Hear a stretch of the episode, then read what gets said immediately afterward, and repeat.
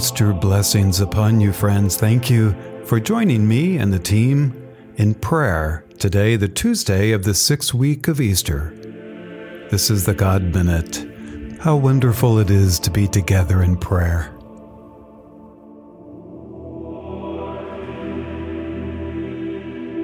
In the name of the Father, and of the Son, and of the Holy Spirit. Amen. O Lord, open my lips, And my mouth shall declare your praise. Psalm 24 The Glorious King. Everything and everyone belongs to you, Lord. Who then ascends into the presence of the Lord? And who has the privilege of entering into God's holy place? those who are clean, whose works in ways are pure, whose hearts are true and sealed by truth. They will receive the Lord's blessing and righteousness given by our Savior God. They will stand before God, for they seek the pleasure of God's face. So wake up, lift high your heads. Welcome the King of glory, for he is about to come for you. Wake up and rejoice. You ask, Who is the King of glory? He's the Lord of victory, armed and ready for battle, the mighty one, the invincible commander of heaven's hosts. Yes, he is the King of glory. Glory be to the Father, to the Son, and to the Holy Spirit. As it was in the beginning, is now, and will be forever. Amen.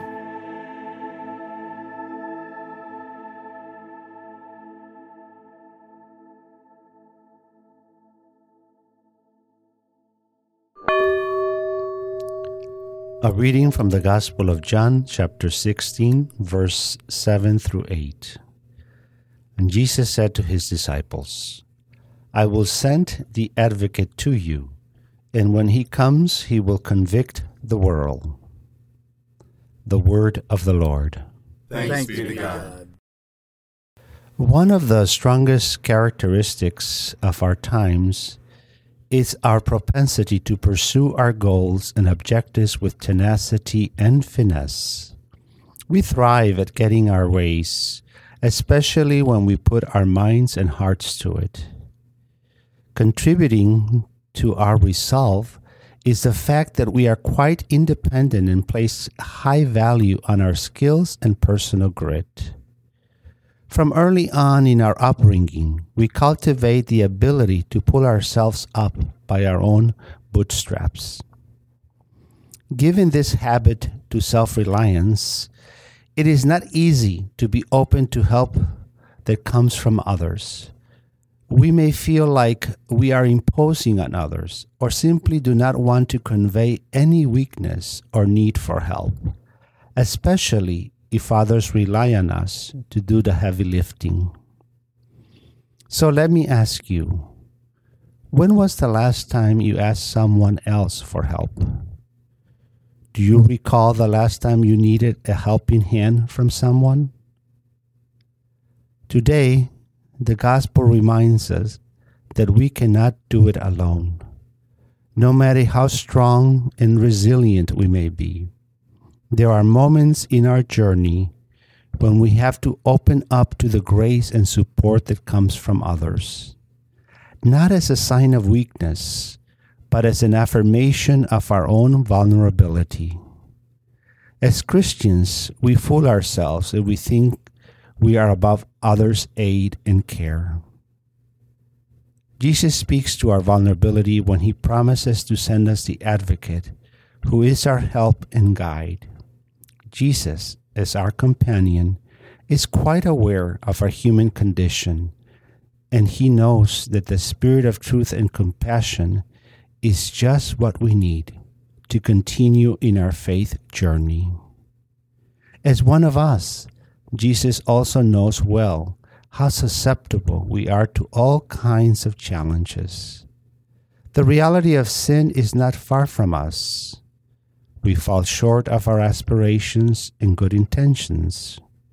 We can easily convince ourselves that our human ways are the best ways forward, forgetting the bigger picture or ignoring the grace before us. The presence of the Spirit, then, is the living grace helping us to find our way, giving us that extra confidence and boost that comes from knowing we are not alone.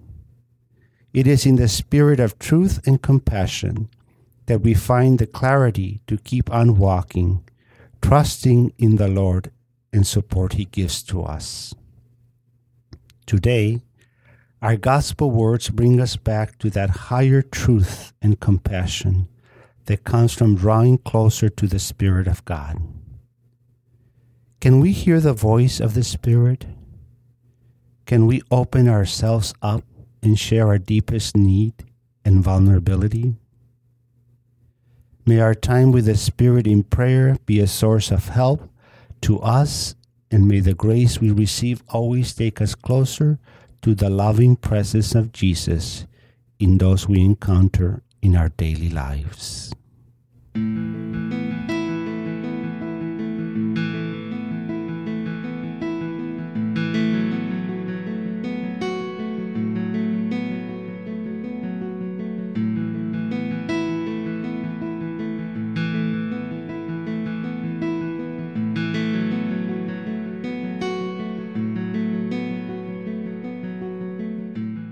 Let's take a moment and lift to Jesus those prayers in our hearts.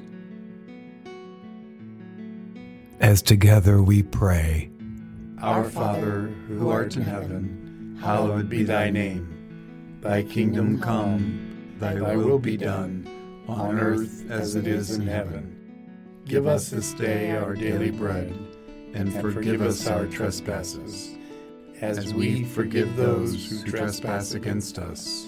And lead us not into temptation, but deliver us from evil. Amen.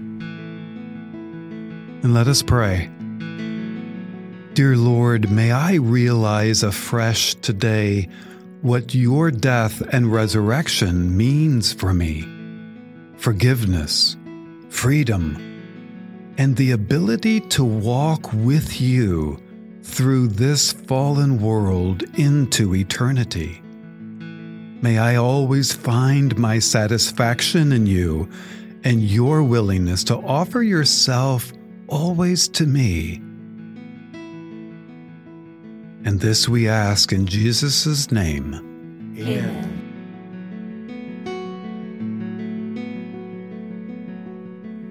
This is the fastest 10 minutes in my day.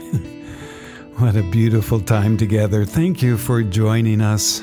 And may God now send you out into the day with blessing and protection in the name of the Father, and of the Son, and of the Holy Spirit. Amen. We'll see you tomorrow. Have a great day, folks.